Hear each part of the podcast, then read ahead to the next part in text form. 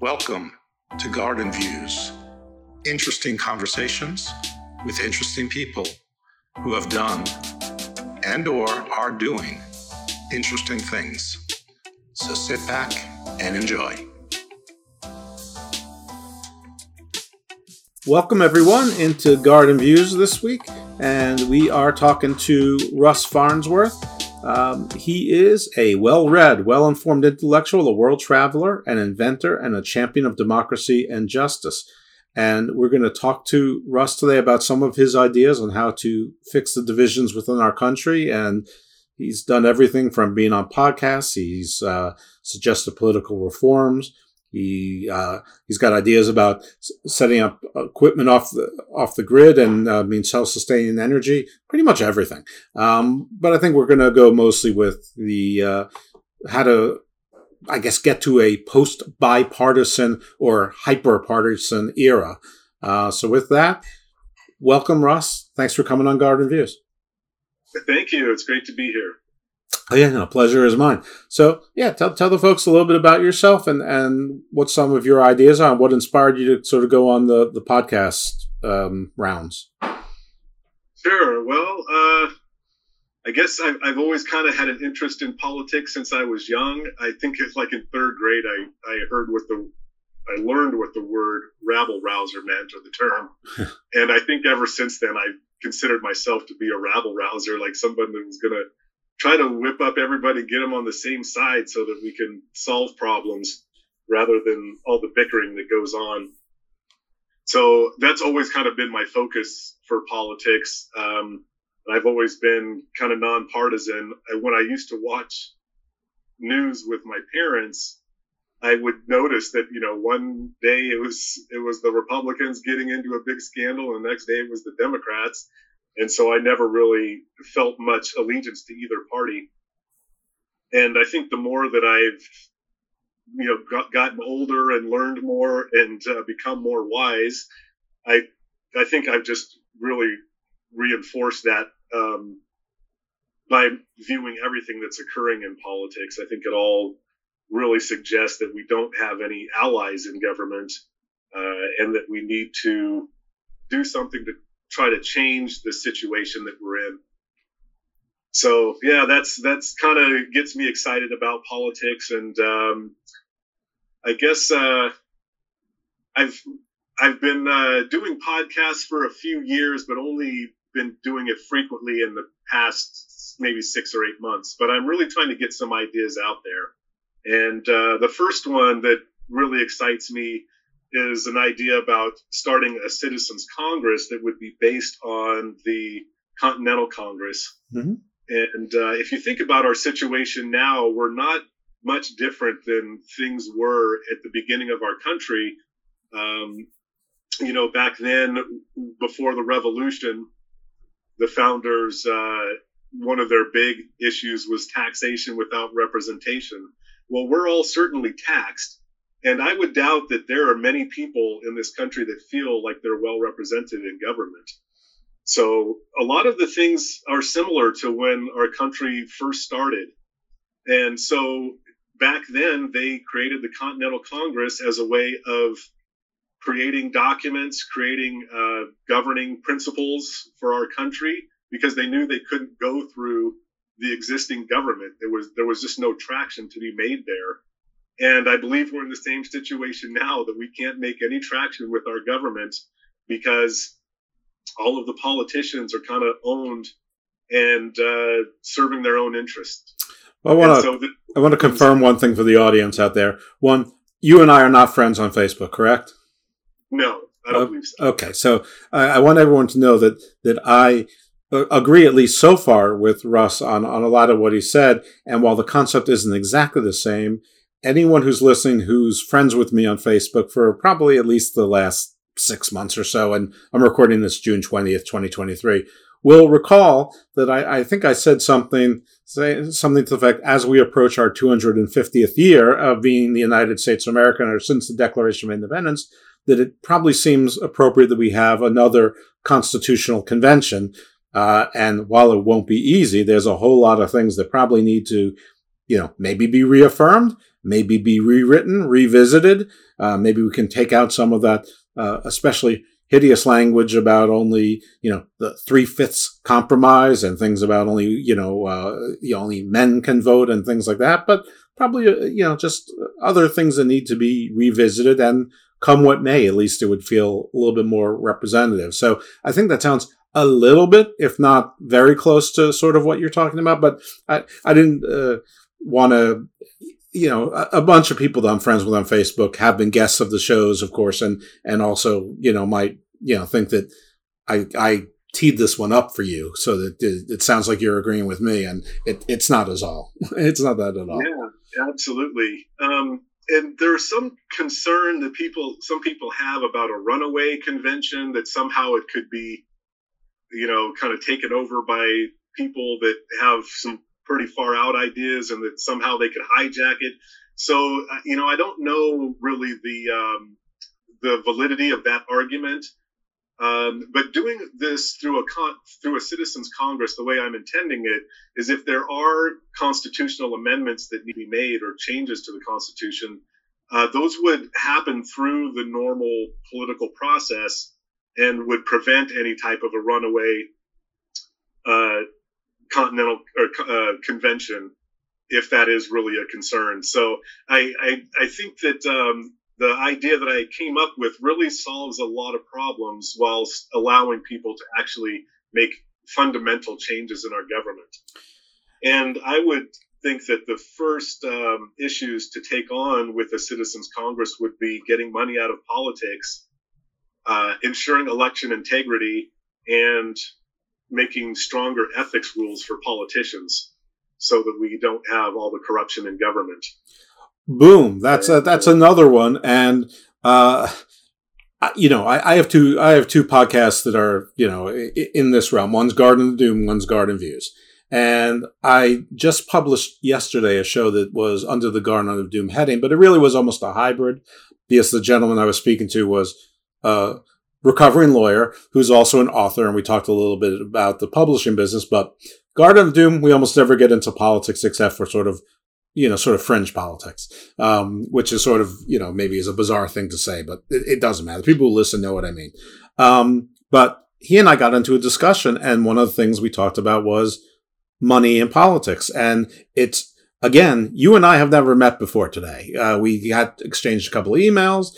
I got your your bio sheet, the same one that you you know sent to everyone in in you know in that format podcast guest. You probably use it in other places as well, and I agree so much with you on that. And I'm going to let you continue, and then we'll probably circle back and and see if your money about getting your idea about getting money out of politics is similar to mine, or if it's close enough that we can come to a, uh, some agreement. Yeah, you know, is there a possibility to pause? I apologize my dog's kind of freaking out.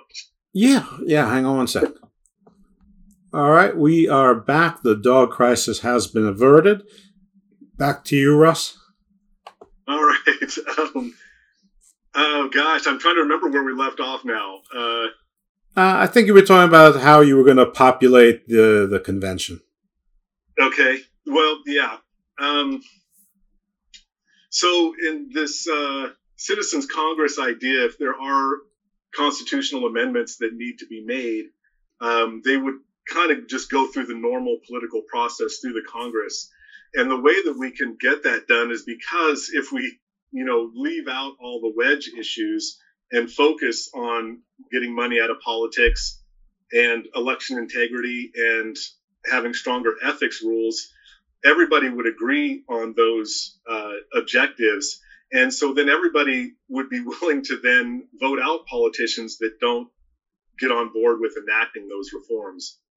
And In- so anything that we draft through the Citizens Congress would um, like would would be implemented through the normal political process, and any politician that stands in the way would just get removed from office.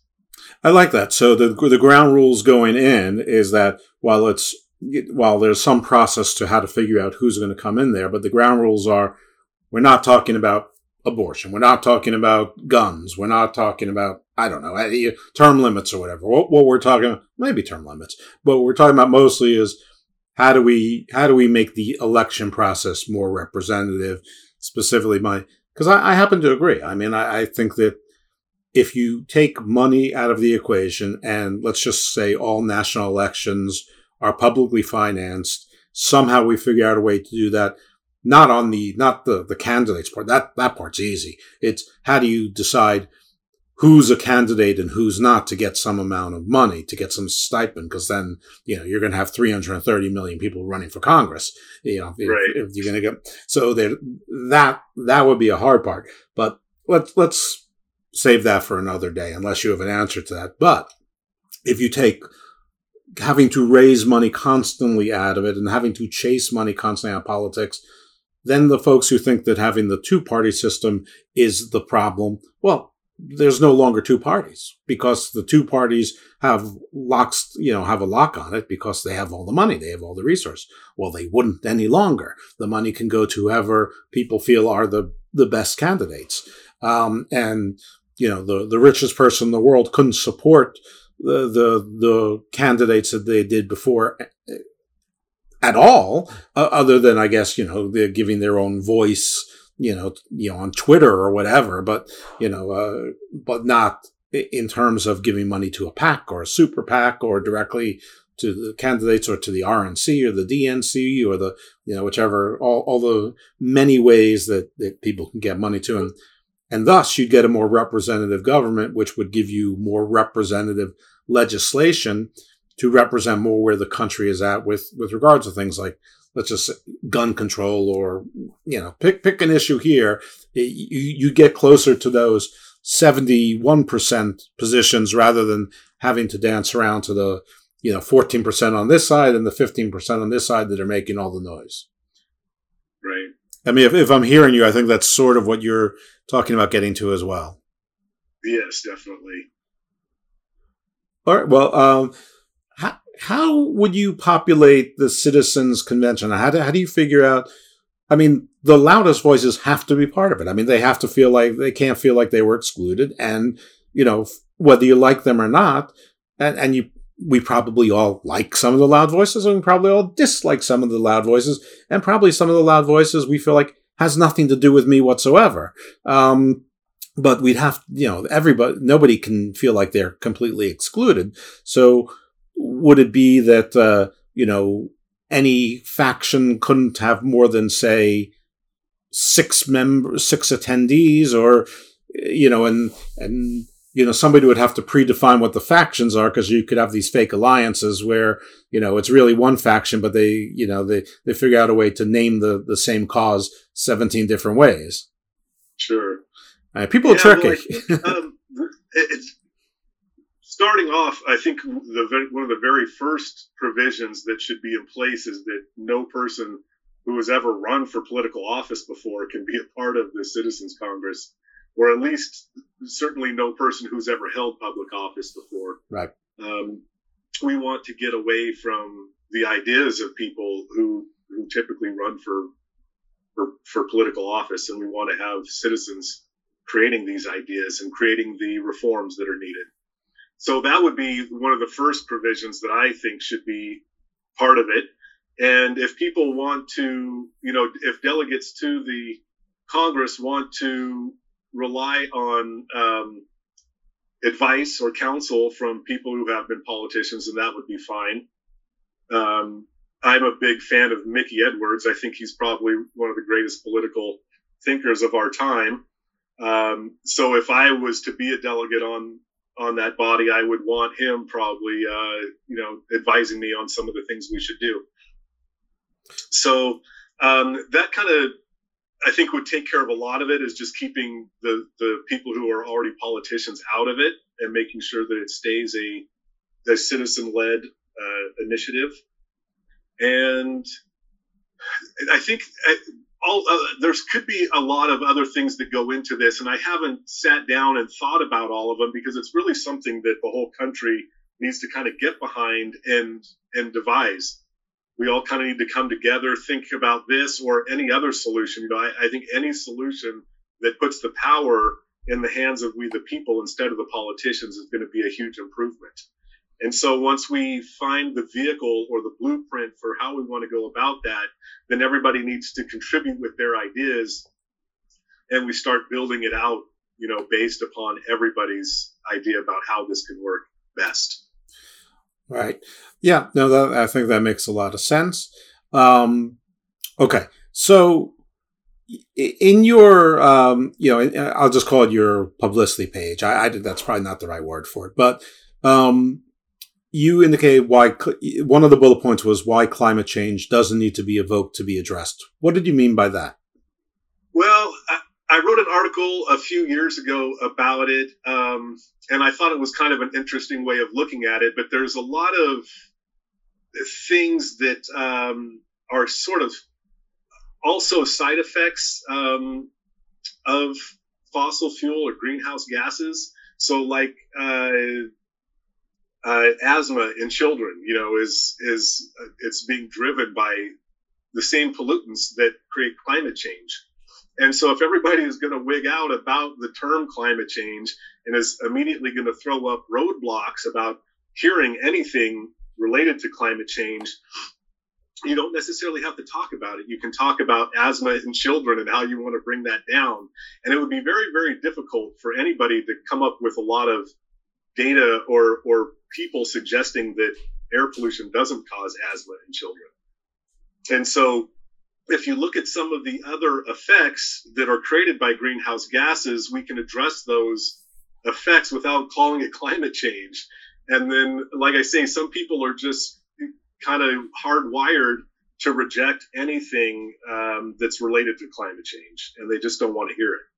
Right. Well, there there's sort of an anti-science thing going on now, and it's not exactly unearned because you know science is evolving, but that also invariably means that it's at times wrong. And you know, we just we're just coming off the heels of of COVID, and you know, it, it turns out that a lot of the things that we did in hindsight probably were wrong or, or weren't particularly right. Um, now, I also saw something today that some source said that every person who died of COVID in the U.S was unvaccinated, which is, you know, if, if accurate is a, is an amazing statistic to, you know, to discount. Um, but, you know, some people say that, you know, the climates always change, you know, the, the, the, volcanoes, you know, erupt and, and emit more carbon than humanity has in the aggregate. Um, so I don't know if you could trick the, the, the sides from, you know, from getting into that debate. I, I mean, I appreciate the effort, um, but I, I, think eventually someone's going to see through that. How, how do, you know, so I'm sure you have a backup plan in, in, case, you know, you can't get past the climate change as to how to say, how to get everyone to the table and say, you know, I don't know if it's, yes, we're going to hear everyone's concerns. Yes, we're going to talk like adults or, or, you know, how, how do you get those divided parties to the table uh, to sit down and and listen to each other, so that you know probably the sixty or seventy percent of people in the middle uh, who are amenable to at least hearing policy um, initiatives, uh, you know, can then get their voices heard. Yeah, that's really a tricky one, and I think the key to it is just getting people to stop um, listening to corporate media news you know, there's a lot of good journalists out there that really report the truth and that do good investigations to dig down and get to the truth. And um, l- largely, those journalists are kind of being ignored. I mean, they have followings out there, but it's nowhere near the huge followings that you know that that television pundits have. And those TV pundits are you know they're they're oligarchs they're funded by oligarchs and they push an oligarch message. So they're out there giving a, a message to make it you know to get us all on board with the kinds of policies that the ultra ultra rich want to see in our country. And so that's one of the reasons that we're always at odds with each other always fighting each other and, and not understanding one another. And so you know, and I don't know how we do that. I don't know how we get people to turn off the TV and and look at more um, accurate news information, but that's really the key to it. Well, half of it's already happening. Happening. People are turning off the TVs, Uh, yeah. the, the, the second half of it, I'm not sure if that's the case. I mean, you have people listening to YouTubers and frankly, people like me just talking. Uh, and, you know, I may think I'm smart, but that doesn't mean I know anything more about climate change or economic policy or politics or this than, than anyone else. And I mean, I was listening to something on YouTube where basically these folks who have a substantial following were, were talking about, you know, healthier eating, which okay, that makes sense. Healthier eating, that's good for kids. It's it's going to make you live longer probably. It's going to probably make you happier and make you feel less heavy. But they were tying it into the the powers that be don't want you to do that. Okay, there may, there's probably something to that. The powers that be are, you know, meat industries and processed foods and things like that. But then they're also tying it into there's a galactic federation out there that wants to help us. They just can't. Well, okay. I mean, you sort of lost me. You know, am I supposed to believe people who, who, you know, the main crux is that there's a galactic federation out there like Star Trek that wants to help us? I mean, you know, saying all these things matter of fact, I, you know, it, it, it's hard to do. So how do you suggest that people for, on their own curate who is a reliable, let's just say not mainstream news source? Well, um, I think just a lot of people sharing their their sources with others and turning people on. You know, it, it's interesting, and I'm not sure the reason for it, but a few years ago, when I would go onto Facebook, I could log in and scroll through my feed, and I would see what all my Facebook friends are posting, different articles from different publications. And I would say, okay, I know this person. I know that they're smart and they understand the issues they've read this article and they think it's it's important enough to post and share. And so I would read that article. Um, for some reason, I no longer see that happening on Facebook. Now I scroll through and it's all just a bunch of memes, and I don't see people sharing articles. I still share a lot of articles, and I don't know if anybody ever sees them. But um, for some reason, there seems to be a change in how Facebook works. But that's that's a good you know a good start is going to people who you know who you know aren't crazy and finding out where they get their information and sharing it. And a good friend of mine turned me on to a new guy just a couple months ago. His name is Beau, and he's got a channel on YouTube called Beau of the Fifth Column.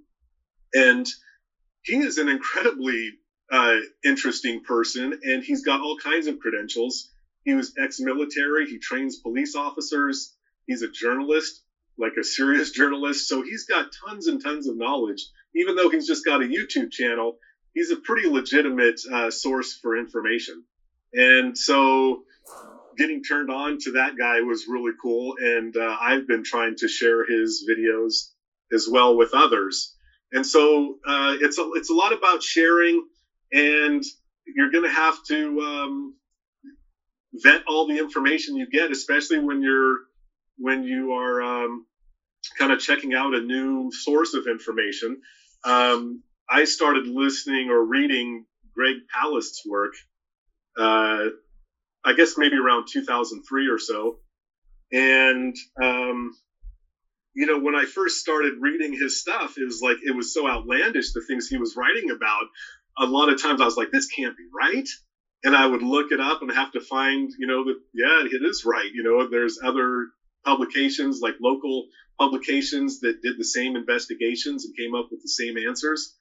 Um, and then after a while, I just kind of started uh, trusting the stuff that he was putting out because everything always checked out. And so now mm-hmm. I just kind of consider him to be, you know, a source of good information um, rather than someone whose information I need to check with other sources to make sure that it's accurate. It's but a little bit. It does take a bit of work. Yeah, it's a bit of a catch 22 because if somebody doesn't know, say, someone like yourself, I mean, a, a lot of people, we want to hear what we want to hear. So that that's who we're paying attention to. So maybe, you know, I think there's very few people who think they're dummies. But say I'm a dummy and I don't think I'm a dummy, uh, and I'm paying attention to other dummies, but I don't think they're dummies because they agree with me or I agree with them and they just have more facts and statistics I think, than I do. And, and, you know, you know, isn't it like getting yourself into an, an echo chamber? I, I, don't know if there's a solution to that. Um, but uh, you know, maybe you have one.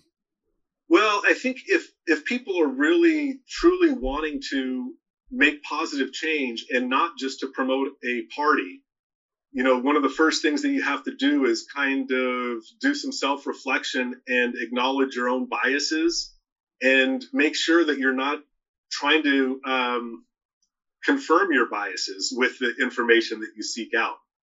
And you know, I, I, I, can first of all say that I don't understand how partisans' brains operate. That it just doesn't check with me that if, if a politician is doing something I know is wrong, I'm going to be opposed to it in every case, and I don't care who the politician is. But that's not the way the brains of partisans really operate, and so it's a little bit difficult for me to speak to that. Um, but like I say, people need to make sure that they're not trying to confirm confirm their own biases and just make sure that they're putting out good information. And if they can do that, if they can be, you know, honest with themselves about what their intentions are, and um, you know, I, then I think it is possible for people to move past it. And if we if we talk about topics that aren't so divisive, again, you know, we're not going to have these these hot button issues that that push people to extremes. Okay. I actually saw an interesting sort of trend on, on your same bio sheet, and there seemed to be a bunch of things where you were sort of, you know, uh, you know, saying you, you, can be helpful helping deal with or, or or developing techniques to deal with sort of local and person to person disputes and I, I assume that the, once you're able to do that, that skill set, you can build up from that.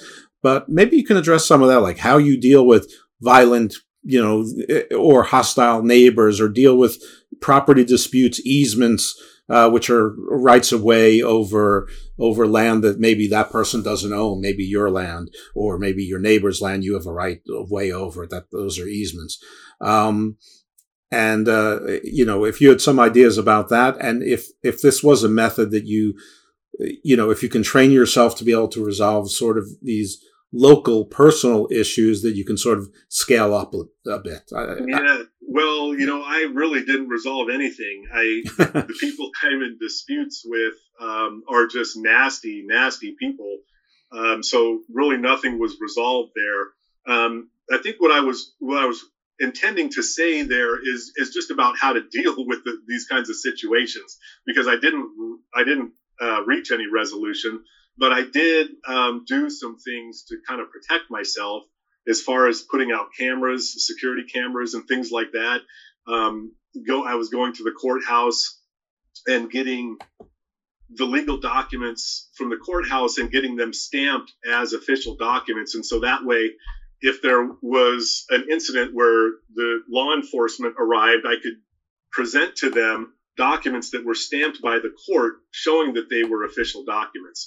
So it was more of things of that nature rather than than achieving any kind of a resolution. Mm-hmm. Um, sometimes you're just not going to be able to resolve issues with a, another party, especially if that party, if their intentions are evil, you're not going to be able to to bring them over to your side. Okay, so basically you're saying, you know, get to the courthouse, you know, early, document things, don't hesitate, make sure that you make sure that if you're on the high road that you have it documented so that the law's on your side so that if the the boys right. in blue or khaki or somebody with a gun and a badge come comes up that that you know no matter who made the call you have the information to show that you're not the uh, the wrongdoer Exactly. Yes. Okay. You also had some off the grid tips, uh, solar and things like that. So, what, what kind of ideas and tips do you have with regards to that? Yeah, well, I really had to do my thing on a shoestring budget. Um, when I moved out to my property, I arrived with two truckloads full of my belongings and a trailer full of stuff to find that the road had been blocked by these neighbors. Oh. And so I called the sheriffs to enforce our easements, and the the neighbors had already talked to the sheriffs and basically gotten the sheriffs on their side. And the sheriffs told me that I would be arrested if I went to my own property. And so I ended up having to uh, live elsewhere for a year and pay rent uh, on another place while I sorted out all these legal documents and tried to figure out what my legal rights were in the situation. And so when I d- did finally do that uh, the following year, I was mostly out of money at that point and, um, you know, had to kind of do everything on the cheap. But I was able to get a very inexpensive solar rig from Harbor Freight. Occasionally, they'll they'll sell their basic system for like 150 bucks, and um, that will be the solar panels and the solar controller. So the the controller, uh, the solar pan, well, the, ba- the the solar controller is sort of an intermediary between the the solar panels and the devices you're powering with it and the batteries that store extra energy. So that's what your solar controller does. Um, and then you set that up. You, I bought some batteries. Um, usually you want to go with, you know, like forklift batteries, uh, six volt batteries rather than the 12 volt. Um, if you think about how a car battery works, it's it's meant to put out a little bit of energy actually is kind of a lot to turn over that engine at the very beginning and it uses a little bit of that battery power and then it charges up as you drive. Um, but in a solar system you, it's a completely different use of energy. You want to be able to charge that battery up and then use it all the way down and then charge it up again. And so you want to get a battery that's made for that type of performance. And the deep cycle batteries are made for that kind of performance. Um, so you want to make sure that you get the right kind of battery, but you can set up a system, like I say, for 250 bucks and you're kind of off and running. And I bolt, I basically uh, screwed my solar panels down to a frame and because it was basically four individual solar panels and I bolted them together so that I could move the whole thing with the sun and so when the sun comes out in the morning, I could drag it over mm-hmm. and face it to the sun and then move it throughout the day to make sure I was constantly getting, you know, the power that I needed. Yeah. I, I know. Interesting.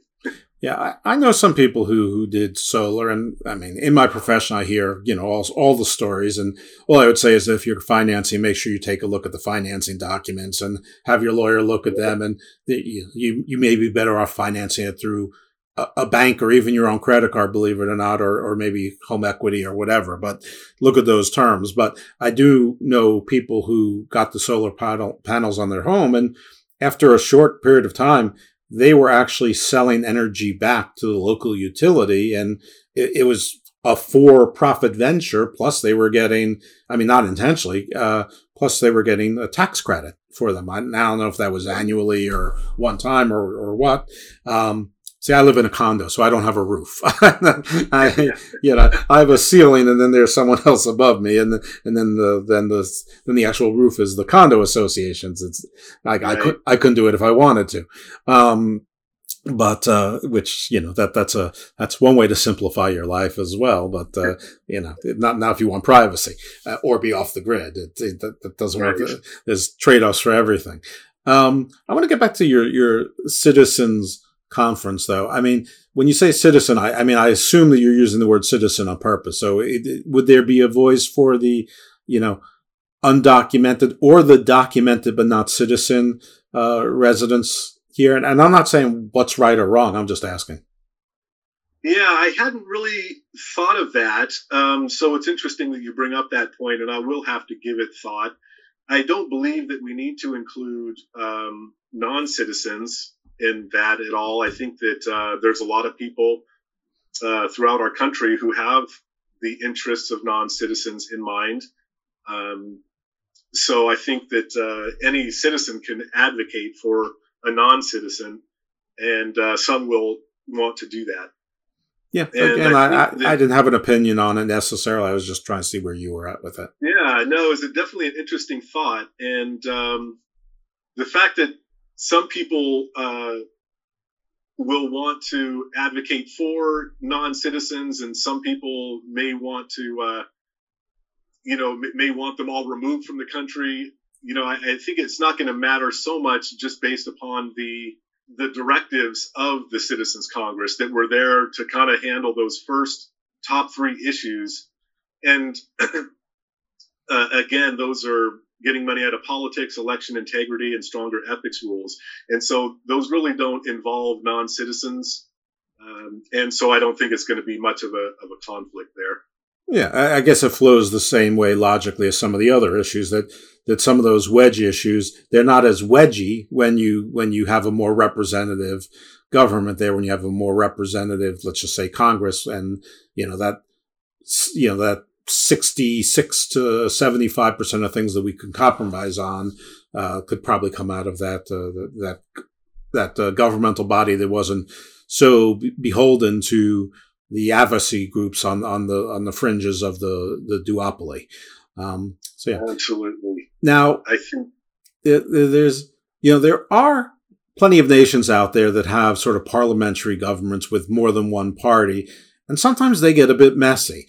Um, you know, you know, Ukraine is famous for one thing now, but it used to be famous for having very vociferous parliaments where they would get into scuffles and fights. And I think uh, South Korea, uh, we, we've yeah. seen that. Israel has coalition governments, and, and that that's uh, quite messy pretty often. Um, I don't know if that's better or worse. I, you know, I, I don't know. I, you know, I think these things are. I, I do think that the the money is a bigger problem than a messy, you know, coalition governments would be anyway. Um, but that's just me. Um, have you given any thought to that? Do you have any? Do you have anything to say about you know uh, whether we had seven parties or seventeen, and and sort of the messiness of that, or, or is or is it just like to make an omelet, you got to break some eggs? Yeah, well, I'm not sure exactly how we could even achieve that in the United States. I mean, we had multiple parties in this country, but they all just kind of got phased out, um, and and that's because of our political process, this first past the post thing, where the first, you know, the person who wins the most votes takes 100% of the power and then does the governing. Uh, so par- par- parliamentary systems are a bit different, where they actually will share um, the governing power based upon the the voting, you know, results. And so I think there's definitely something to be said for that how we could convert our system i'm not even sure how we can convert our system into something that would that would work in that way um, and so the system that we have now if we come up with another party and it starts to rival one of the the two main parties then it's it's either going to fade away and die more than likely or it's going to replace one of the two main parties and it will just become the second main party and will still be a two party system. So uh, it's something with, you know, how our political process functions that that has created this two party system. And it's going to be something that we would have to change in order to get out of it. And, um, you know, that would, that would mean a change of how we count the votes or how we apportion power throughout the country based upon our elections. Right things do tend to be a little bit cyclical, and even when you get a lot of parties, there tends to be some um, coalition building and some you know integration, and which may become mergers or or feel like mergers. I was thinking in as I was preparing for our conversation over the last few days or weeks, I was thinking that you know, sure, my idea about getting money out of politics sounds great. And I'm not saying it would be easy to do. It would be very hard to do. It would have to be, you know, carefully crafted legislation. Uh, yes. You know, uh, and first of all, the existing legislatures would, uh, legislators would have to vote for it. The existing president would have to sign it. Um, but it would have to survive strict scrutiny and, and all of that stuff. But assuming you could get past that, there's still another problem, and that is that states run elections internally. That's in the Constitution. I know sometimes people don't like it, but states do run their state elections even for federal elections, maybe especially for federal elections. But there's also, because that there's gerrymandering, which is, you know, the controlling party drawing party lines. And while there is some guardrails on that with regards to the Voting Rights Act and items of that nature, I'm still not sure, even if you took all the money out because of the gerrymandering, that you'd ever get past the R and D safe districts. Um, would there have to be something where gerrymandering was gone and maybe AI or something redrew fair districts? I mean, would that have to be part and parcel of the citizens convention conference? Yeah, well, it would definitely be a big improvement to what we have. And I would love to see some type of computer program that tries to just draw the most fair district, you know, fair districts as possible and have that throughout the country. That would certainly be a big improvement and it would make things much, much better in all of how our government functions. And one of the things I want to bring up is that we really can't have honest debates about most things in, in politics because the politicians are so bought off by certain special interests. Um, so once we get that money out, it's really going to allow us to have more honest conversations, and that's going to allow us to get to the truth that is so elusive right now. Um, if you take away all the incentives for for people to tell lies about what's actually true, then we can actually get to the truth and there's going to be less contention behind everything. Right. If you were to give like your top five ideas, the top five suggestions on how to make this a reality, what would they be? And if it's if you don't have five, that's fine. If you have more than five, that's fine. I, I just picked five, you know, sort of out of the air. Well, let's see. I think that uh, social media and the internet are certainly going to be a big, big uh, tool for people to use. I think it pretty much necessary to get this thing going. Somehow the founders were able to do it without even the Pony Express. Right. But um, today, yeah, I think we really need to be able to send messages. Um, people in the delegation in the in the Citizens Congress can draft proposals and then send them out to their constituents via social media and then the constituents can reply back and say yes i support this or no i think you know we should do it a different way or what about this um, so everybody can kind of put their ideas in is, is really what we need and there's a sort of an anecdote that i like to tell about um, these old fairs where they used to guess the, the weight of a huge bull that they would bring in and some people would look at this bull and they'd say, oh my gosh, that bull is enormous. It must weigh 300 pounds. And then someone else would look at it and say, that bull is enormous. It must weigh 16,000 pounds. and so you'd have these far off guesses as to the size or the weight of this bull. But when a thousand people guessed the weight, they would end up on average guessing it within a pound of its actual weight.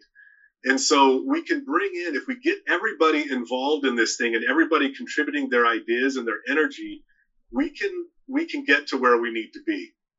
Well, We're going to be on track if we do that. Well, I heard you say constituents uh, for the Citizens Congress. So, how would you draw the districts? As like, how do you figure out who's the constituents of of who? I mean, we have 435 congressional seats. Then there's DC with the non-elected and some other uh, or non-voting.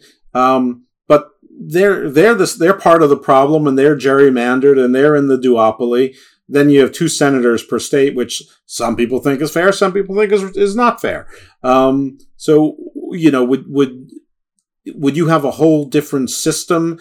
Eh, you know, if, you know, would it be the same type of number? Would it be entirely different type of number? I mean, how how would you work it out to figure out who constitutes like like who even is eligible to constitute who, who like if I was the delegate somehow for my area, who am I representing? Is it is it my this same congressional district or is it you know just a ten mile square radius of where I am? Like like what what's your thought process?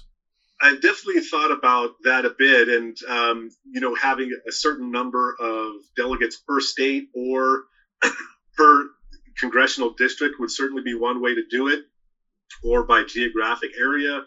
Um, and I think it really doesn't matter, and especially when we're when we're trying to work toward nonpartisan goals, it really doesn't matter. I mean, if there's somebody in Alabama, you know, they're going to agree on how to get money out of politics. They're going to agree with somebody from that lives in Berkeley, California. So when we talk about those issues, there's not I don't there's not going to be a lot of conflict um, as far as how we get these things done. I think when we talk about election integrity, there's going to be a little bit more conflict. Um, people on the right want uh, voter ID, more, whereas people on the left, you know, want more openness and, and everybody being allowed to vote. And so there's certainly going to be a little bit more conflict there. Um, but I think we can we can get to the hard facts about things um, within the body. And again, if it's if we have people in there that are truly wanting to bring about positive change and not just to promote partisan ideals, uh, we're going to be able to to sort out those issues. And I don't think that um, you know, I mean, I think that if, if I were to be on that dele- delegation, um, I think I would be able to represent anybody in the country uh, because, again, the the issues that we're tackling are nonpartisan issues. Well, you'd have to be because this is your idea, and and I mean, you know, the world does need leaders. I mean, you know, we can say we're all egalitarian and everybody is the same, and to an extent that's true, but we we need leaders. We we always had. There's always been a chief, a shaman, a, you know, a, a, a, queen, president, king, whatever. You know, there, there's there's always been a, a, council of elders, whatever it is. But there's always been some uh, group of leaders, and so uh, you know, uh, you'll you'll you know you might be the one who has to figure it out with you know your 12 apostles or your your uh, knights of the round table or whatever and figure out the rules and then to, to prove the ethics of it you may have to bow out and say i am now disqualified from being on you know. I you know i don't i don't want to you know put words in your mouth or ideas in your head. I'm just right now i'm spitballing off the top of my head in a conversation but uh, yeah no, that's good. yeah but so, you know somebody's gonna have to get a proposal started and then they might have to take themselves out of the equation and see you know you know their their baby you know turn into a uh, you know, a Cthulhu like chimera, and they have to sit back on the side and, and just go, you know, that that's the will of the people. Right. uh, can you do that? I think I could. Okay. I think I could. I would. I mean, I'd certainly hate to see the whole thing just kind of fail. Um, you know, to get corrupt in some way and not actually serve its intended purpose. But um, as long as you know the the citizens of this country get behind something and and make it work, I'm I would be very happy with that. Um, you know, there's a sort of a debate. There's not much of a debate actually uh, about whether our country is a democracy or a republic. And in my thinking, we're both. we're a democracy that has chosen a republic, a constitutional republic, to be our form of government. But at our base layer, our country is a democracy that we, the people, can come together. We can choose the direction of our country, and we don't have to run that through our our elected representatives to get their approval on it. That as a democracy, and this is stated very plainly in the Declaration of Independence, we have the ability to, you know, overthrow our government and reform it and change it how how we choose to if it's no longer serving our purposes. This and is- I think that most people in this country would feel that our government is not serving us well and that there needs to be some pretty drastic uh, changes made. Uh, it's true that the Declaration of Independence does say that, but it's also true that the Declaration of Independence is not part of the Constitution. It's actually just a mission statement. So it's it, you know it's one of those things where yeah we, we meant it, but you know it's like when you you have an agreement with someone and then you write the contract in the contract that agreement's not in there. Say yeah we talked about there, but hey, the contract says everything we agreed upon must be in writing, and both of us need to sign it. So, you know, so so take take your Declaration of Independence and shove it. so, uh, you know, obviously, you can probably tell them a lawyer. Ninth Amendment too that that gives us the you know gives us the right to do anything that we choose to do. Yeah, there's some amendments that, that are, are seldom invoked and, and, and probably even more poorly understood. And there are some amendments that were very important, but you know, because of I mean, the 10th Amendment is known as the States' Rights Amendment, which was very important, but it gets a bad rap because it's most closely tied to slavery. So, of course, it has a bad rap. Um, but it also is the, is the, the basis for federalism. Now, I, I'm of a mixed mind as to whether or not we as citizens actually want federalism. It seems to me as days go by that more and more people don't want federalism. We we sort of want a king. Um, you know, and then if you look at the, you know, I'm going to paint with really broad strokes here, but if you look at the progressive wing and uh, you know the liberal Democrat Party, they sort of want federal standards and controls over everything, which is not federalism. But if you look at the you know the the right wing, you know they, they so they seem to support strongmen leaders who are closer to kings than we've ever had before, eh, which is a very strange conundrum because those people tend to hate each other more than any other two groups. But in some ways, they maybe in the most important way, they fundamentally agree on, on something that is a constitutional, um, which is just a weird thing to think about all the time. And I think, and you know, some people call it the omega or the horseshoe or you know whatever you want to call it. But uh, I'm not even sure where I was going to go with this initial thought. But I, I don't know how you get the, you know, how the, the agreement seems like it, it's easier to get messages out and communication is much easier now.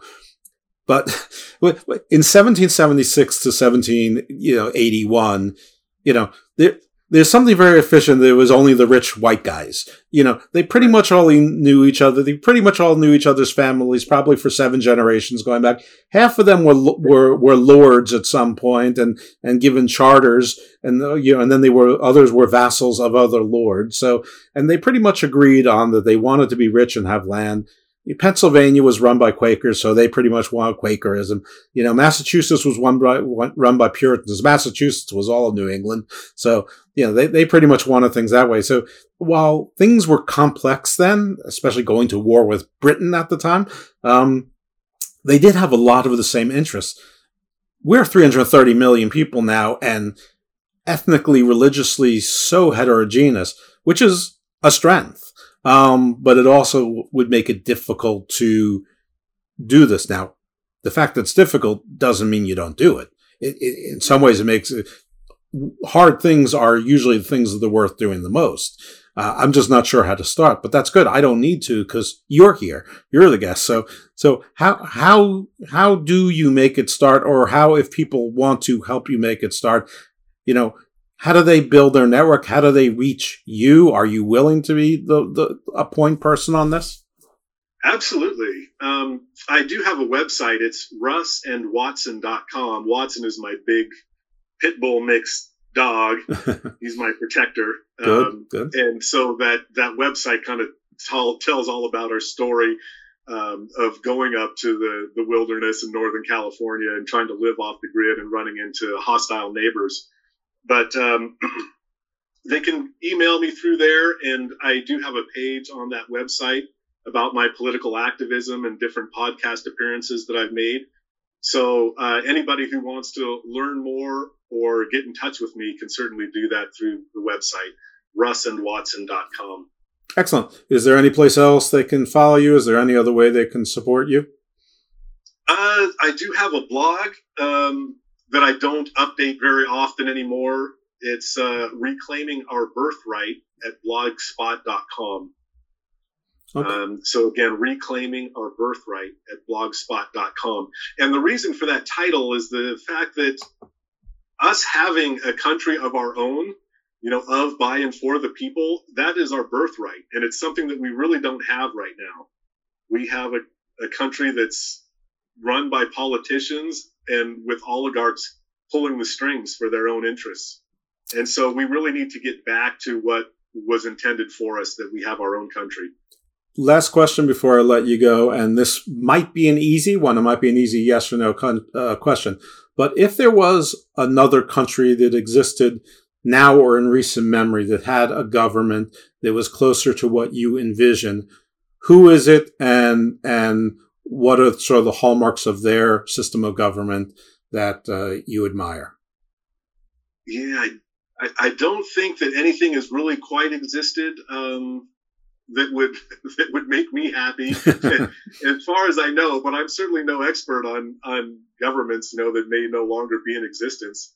That's um, fine. If if it's yeah, no, it's no. One of the things that just kind of irks me is when people say, you know, people or people kind of say things like, well, you know, you can't get rid of corruption. There's always going to be corruption. It's like, why? Why do we have to accept that? You know, we don't accept anything anymore. You know, we don't accept that that we can't be 3,000 feet in the air while we're making a call on our cell phone. You know, we don't accept that you have to be standing on the ground facing a person to speak to them anymore. So we shouldn't accept that we have to have corruption or that there has to be, you know, waste, fraud, and abuse in government. I, I want every citizen to reject that notion. And if you hear it, to, to call it out and say, no, that's not true. There's nothing that says we have to have corruption. And with the right thinking and the right techniques and the right plan, we can pull it all together and we can actually have a situation that's going to work for all of us and that we're all going to be happy about. Well, it did say we the people in, in order to form a more perfect union. Not a perfect yeah. union, a more perfect union. So perfect perfect should never be the obstacle for better. Um, and there's plenty of room for better. So very interesting conversation. Uh, I hope the people reach out to you and, and follow your stuff. And uh, if it grows, uh, give me a give me a holler, and uh, I'd be happy to have you on the show again, and we can see how the progress is going. And who knows, maybe if it gets big enough, uh, maybe even my uh, loudmouth self will get involved, get off my couch. All right, sounds good, Jeff. All right, thank you. This is Russ Farnsworth, and check out his stuff. He, he gave you all the information on his in- information. And thank you all for listening to Garden Views. As always, I would ask you to rate us, review us, give us five stars and a written review if you please. And uh, more important than any of that, refer uh, the show to any of your friends that might be interested because nothing's more important than that. All right, thanks a lot for listening to Garden Views, and you'll hear from us again next week. Do you know about the USA? Do you know about the government? Can you tell me about the Constitution? Hey, learn about the USA.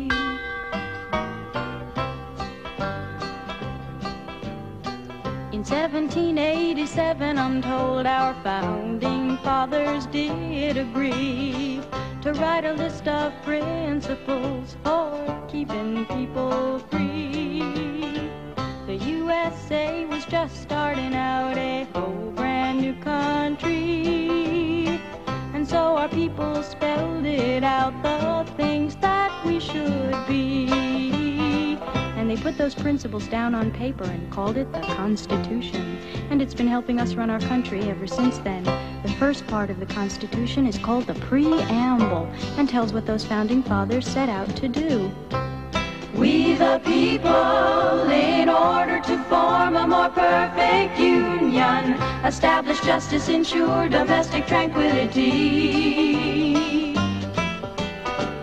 provide for the common defense, general welfare, and secure the blessings of liberty.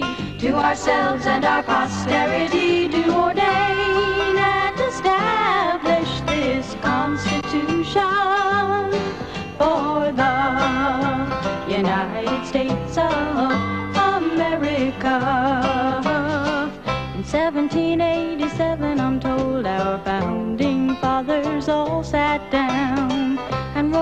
list of principles that's known the world around. The USA was just starting out a whole brand new country. And so our people spelled it out. They wanted a land of liberty. And the preamble goes like this.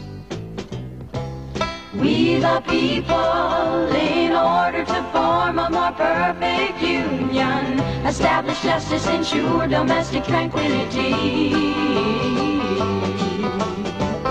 provide for the common defense, promote the general welfare, and secure the blessings of liberty. To ourselves and our posterity, do ordain